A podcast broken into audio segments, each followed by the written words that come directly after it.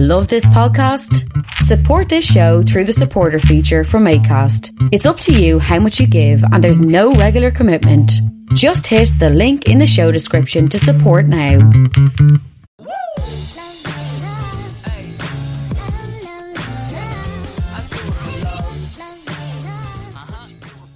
You're very welcome to episode 39 of the Scaling Your Business podcast.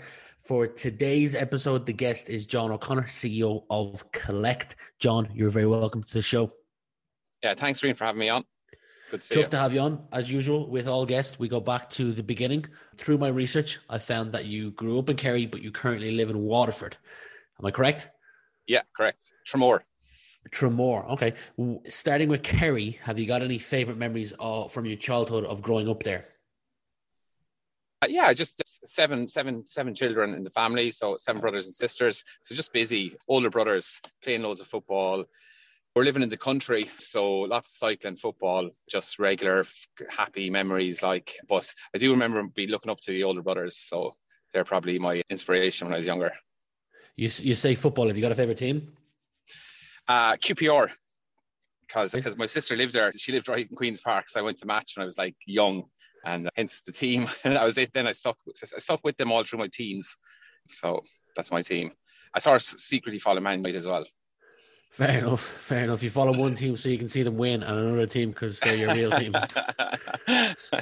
nice. Yeah. Look, be- before we move on from your early days, a question I'd like to ask all my guests is: Who do you think had the biggest impact on you growing up?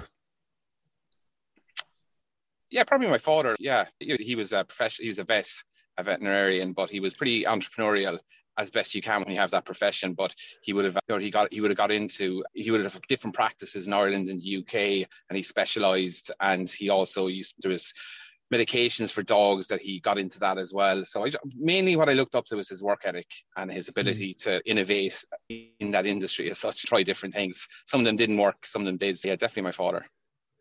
Fair. Uh, that kind of partially answers one of my future questions. So I'll skip to that. And it's Do you come from a family of entrepreneurs? And the reason I'm asking that question is because I can see uh, founder of Collect, Big Bin as well. Uh, they're not your first ventures. You've had others. I saw Subway on your profile. So that led me to the question of Do you come from a family of entrepreneurs? Uh, yeah, like from like my my uh, grandparents would have been like, but my father, I suppose he was a vet and he tried different things and he would have. But my brothers are entrepreneurial, yeah. So I suppose I do come from a family, and it's been in me. Like I was in business. Literally, I'm in business. Like I was when I was in college, I was running nightclubs. Prior to that, I was managing bands, like car washes, selling Christmas trees, you name it. I just, I always looked at something and I was thinking I could do it better. That's probably, or I could do a better job than someone else. So I've been entrepreneurial myself as well since it was, it was probably the only thing I, I felt I was comfortable at and relatively good at. Where does the drive come from? Because that's a lot of different ventures that you've done throughout the years. Like eh, wherever wherever I am in life, I look around. Especially when I was younger, I'd look around and I'd I might see a business. Like the drive was like, I can do this better, or wouldn't. What about if we tried this? And um, like you know, when I was that when I was young, it was like I was into music, so I, I, I managed bands, and then I got that bit older and I started going out. I was going to nightclubs and I was like, I could get better DJs and do a bit better. And a lot of my business just came from where I was at that time in my life and being in a being in a situation where I think, yeah, okay, look, I'd like to have a go at this. So yeah, it was just that's the way. It, I, I, like my head, I think most entrepreneurs we got this restlessness, and uh, my head just created like I can just all day I'd just be spotting different opportunities, like or thinking I could, oh, isn't that a good idea? Or reading about stuff. So yeah, just just try different things. Okay. Through my research, what I know about you is that you've got a young child. You're a fellow member of the Magnate Group. You've either been camping or you enjoy camping and also running. I don't know if you've run a marathon, but I think you potentially have run a marathon. So I'm curious to know what's one thing that you're into or curious about that not a lot of people know about you yeah, I'm pretty open book, but I suppose I, I, like you said there, I love running. I love and I, I, love that that giving myself that space to go. I go at any time. It could be six in the morning, it could be one o'clock at night, whenever I get a chance. And I probably do my best thinking on runs. I love listening to hip hop. I love sneakers. I love yeah. I, I just love I love being around people. So I, yeah, I, I, the main thing for me is outside my family and work is running. It's just one of those things. And it's, isn't it mad when you're younger? I used to look at people running and I go, Jesus, what, what are they getting from that? And uh, then I started doing, it's like anything that happens with me in life. I start doing something and then it's like it changed my mind was changed and i just really it's it's there like i have to get a run in to clear my head or to start thinking yeah it's, it's a great pastime isn't it and it's it's uh, it gives you that buzz well, you'll me. enjoy you'll enjoy this one. You say you you were confused looking at people when you were younger who were running. I went to secondary school in uh, County Meath, and the school wasn't built at the time, so we had to temporarily go to Fairyhouse Racecourse, where the Grand National was held for the first two years. So, like English class was in a bar, Irish class was in like one of the private rooms, but PE was uh, for a warm up for PE to run a lap of the racetrack and if you came in in over 20 minutes, you had to go back and do a second lap. So that's what got me into running. yeah, when it's um, a chore, when someone makes you do it, it's never as good, is it? Had this, I think he was the principal at the time, Mr. Hare. He used to follow us around and let us off for five minutes and then slowly drive his car around. And if his car overtook you as well, you had to go back to the start. So, I don't know if that's allowed these days, but it's certainly one of my favorite memories. Look, you've had a solid year of, of, growth last year. I won't mention any of the figures, but the question is I've got a, this thing called a cookbook, which is a list of daily, weekly, monthly activities that I got to do to keep revenue coming into the door or your pipeline healthy. How do you continue to acquire new customers and grow? Yeah, so we'd be we're always digital first. So like we've got two different types of business. So I'll just briefly uh, collect. We make Please. it simple for people to book a waste service online, and the customers we go after is uh, B2C and B2B. So obviously that's two different types of two different types of marketing strategies. But like what for, for, underneath everything with us is myself as, as a, a, founder is obsessed about customer service always have i literally i look i believe you do a good job for people they'll, they'll keep coming back so i would have brought that throughout all my businesses and in the waste industry itself is probably one of the last industries to be disrupted now I've been in, I've, I have a traditional waste business, so I understand it from that perspective. At least I had one, and it's like there's a bit, there's a huge opportunity for us when we launch Collect to just make it simple for people to book a waste service online. So you're there, you've got a platform. It's probably pretty in every other industry it's pretty it's pretty uh, intuitive like the people go online but within the waste industry it's very complicated it's like people there's multiple numbers, prices aren't clear, they don't know where the waste is going. So what we do is like we try to put ourselves in front of for B2C customers, we we are where they are, which is on Facebook, Instagram, Twitter. We'd be very much focused on obviously Google would be our first point of reference because it's intent, and then we'd be trying to build a brand and awareness on uh, Facebook. We find Facebook very good and Instagram. And and then when someone the pipeline with us is when someone comes in, like they come into our, our, our funnel as such, we allow them either book online, but we also allow them book through text. We allow them book uh, through the phones. We answer obviously straight away, seven days a week we go to 11 o'clock every night. We have a one minute response rate on SMS or anything like that. So what we mean, what I'm trying to say there is, is a customer think they're booking a waste service. Next thing, a waste company is usually close at five o'clock, but we don't like we we go seven days a week and we're always there for our customers. And that in itself becomes when people use us, then and we do final fulfillments, they get more than they expected when they when they're booking away service. And obviously, word of mouth you can't beat then after them referring us to neighbor. Yeah, like our digital is probably for the B2C, and then our B2B is we'd have we'd have BDMs and we'd also use LinkedIn. Uh, that's pretty much it. So we'd have people on the ground. It's our different pipeline, but again, we get a lot of referrals. Okay, nice. I I like that. Have you got a favorite aspect of being an entrepreneur? Yeah, like there's so much having an idea and then executing on it. And as I said, like customers having customers then really what you're doing and being wowed really by the service you provide. That's really nice. I'm interested in scaling companies really quick, and obviously we've grown like we've grown pretty quick relatively quick like per, but i wouldn't like to do that and then be leaving customers down. It's just not i wouldn't enjoy that. But like you can see online with our five star reviews like we're, we're the best rated waste uh, company in ireland uk but that's because that's because like we do a good job. And when we let people down we learn from it. Because like obviously we'd have thousands of collections that we outsource to third parties and, and they're we have, to, we have to deal with them letting us down and then we have to get back to the customer. So there's a lot of moving parts but i really enjoy that part that we've now perfect this working with third parties and giving the customer a good experience. And uh, yeah, like that's that. I like that challenge, and and I really like as a person, I just want to make people like not people please, but I want people to have a good experience with us. And when we let them down, I want to be able to fix this, and hopefully they respect the way that we corrected the, the mistake and we'll come back and use this again. What I'm hearing from you is that customers are uh, one of the most important elements of your business. Yeah, key part for a customer, in my experience, is is being responsive.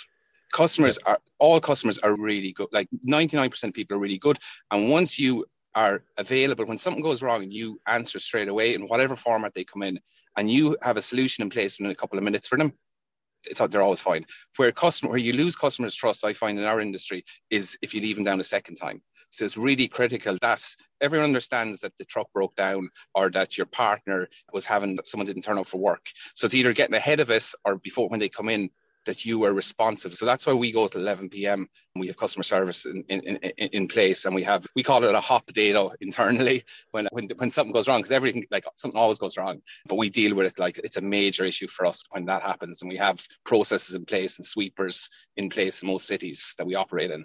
A sweeper is uh, someone to come in behind them to fix this.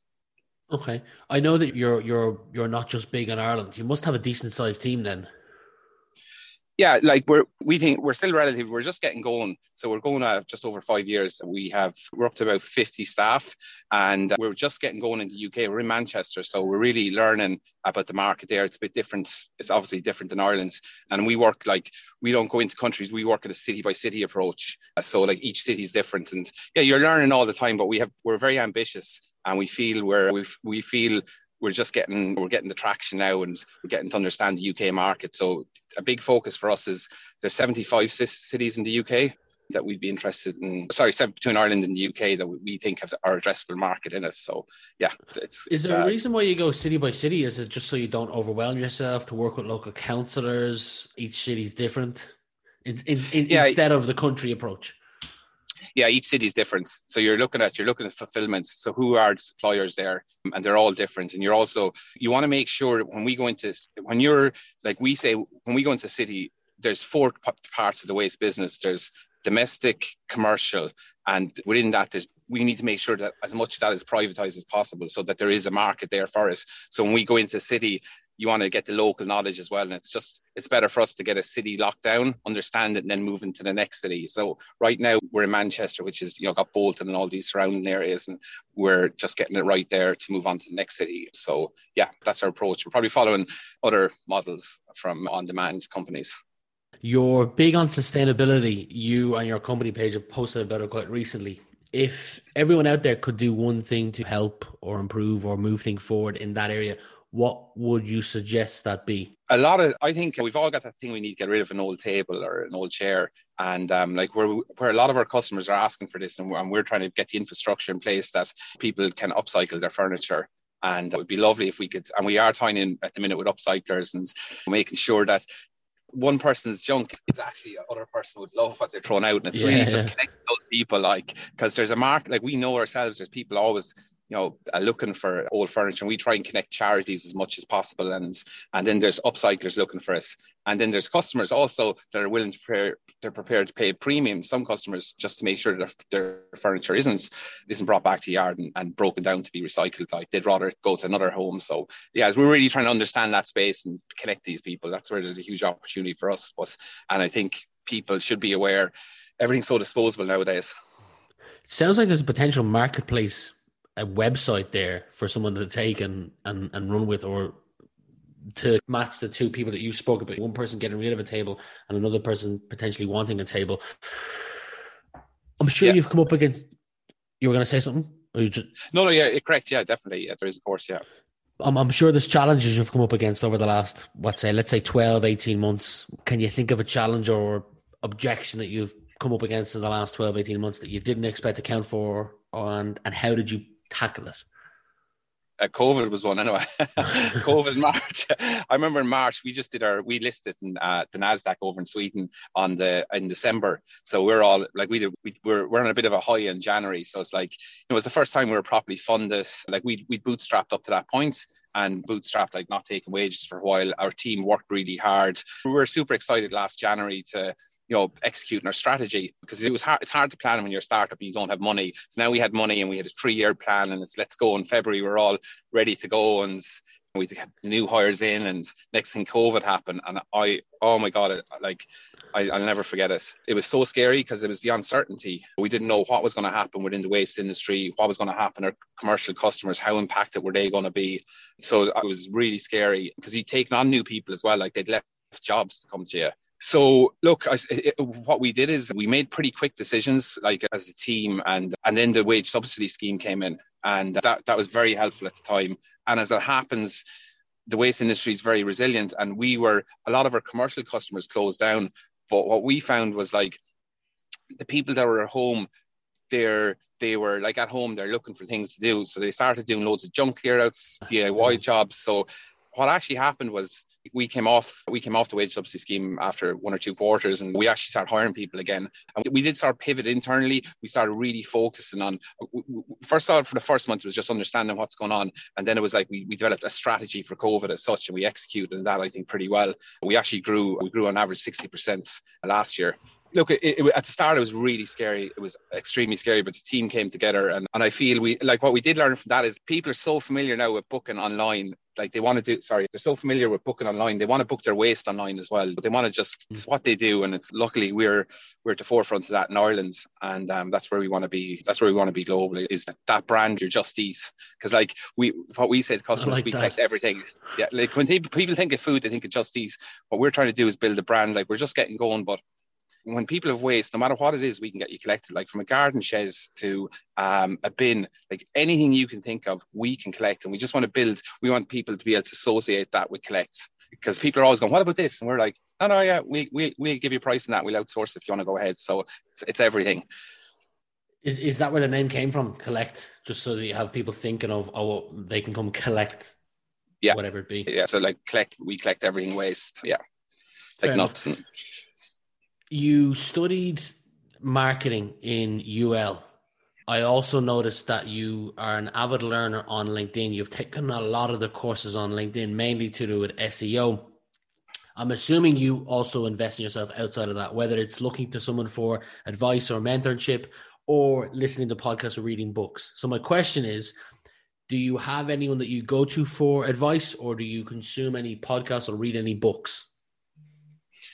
Yeah, I'd have uh, I'd have lots of people like uh, like personal development. I do a lot of. Mm-hmm. So I actually have been counsel. I go to counselling weekly, uh, not because I'm in crisis, just to give me perspective, uh, and I find that mm-hmm. very helpful.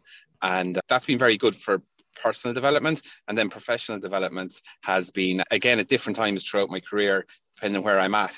But like recently, since we listed, it's been the board I've got a really good board, really strong chairman, and really good execs on the board that have gone through scaling companies before. And I also have a business mentor and I have a business coach. So I feel like I've got really good support around me. Mm-hmm. And we really want to surround yourselves with. I haven't done this before. I'm learning, and I want to minimize as the, as many mistakes as possible. So I'm always I'm always reaching out to my network, and uh, also even joining the. Sometimes I was joining the uh, the magnets, just like other entrepreneurs mm-hmm. where they're at, and looking for advice there. So yeah, I, I think it's we're very lucky that these things are Zoom and to get online with people quickly and run stuff by them. So yeah, I reach out a lot. Yeah, it, it, it can be easy with all these things you've mentioned, and on top of that, social media, it can be so difficult or easy to get distracted. Are there any tips or tricks that you've developed or discovered over time that kind of keep you focused so that you stay productive in a busy day? Yeah, like I keep everything. Like I do loads of meetings, but really short. There's not like meetings. I've got eight direct reports, well, seven direct reports, and then I have another report outside the business. And I keep all my meetings 15, 20 minutes. So we'd have. I just try and move. I move pretty quick during the day and I make decisions really quick. So in the morning, I'll say, this is what we're doing now this is it. This is we're definitely going to do this. But I could change in the afternoon and go, that was rubbish. scratch that. Like, but like I just try and do things. I try and uh, do things. We try things out and then we'll scratch them really quickly. And I try and fit in. I don't really like long meetings, but there are people. That's not to say that's my preference. There's people in my team that like long meetings, and I let them have their long meetings. But I just jump in. I'll only stay for 15, 20 minutes. I won't keep you too much longer. I've only got two questions. Uh, question number one is I want you to imagine it's the end of the decade, so it's 2030, and you're looking back on the last decade that we've just experienced. What would you like to be looking back on, either personally or professionally, or a combination of both? yeah, so professionally, I'd like to do I'd like to do a good job for our customers and investors and teams. So scale the company, collect, be the biggest brand globally as a platform for waste collection that we can outsource, and have done that while maintaining excellent customer service. And personally, yeah, personally, I just want to be like I am pretty happy in my life, and I'm pretty happy with my what, what I have and I just that's I'm pretty ha- I'm just pretty content in my life. So I just want to stay where I'm at. I'd be there for my I have two kids and my wife, and try and try and be the best husband and father I can be. Like, and I think that's that's it. Like I'm I'm quite happy in and, and, and still living in Tramore. I love Tramore. So. Final question: Your imagine your kid, two kids, your wife, and any animals you own are safe, but your house or apartment or wherever you live is burning down, and you could only save one item. What one item would that be? this is probably the usual answer, but my phone, it's got everything on and all my yeah. Ninety-five percent of people have chosen their phone or their laptop. Very few people think of anything else. Is there is there anything else? What else could there could there be? Someone said a coffee machine. Someone did say a coffee machine before. Someone said a family album. Yeah, um, but yeah, most people just say laptop or phone. yeah, yeah, same as. Fair enough. Look, thank you very much for the last 30 minutes. It's been a pleasure chatting to you. I'm sure we'll connect again on future Magnet calls. But for the audience today, if they want to learn more about you, I'll link to your LinkedIn below and the two businesses that you own as well. That's Big Bin and Collect. John, it's been a pleasure chatting to you. If young Metro don't trust you, I'm gonna shoot. Beautiful morning.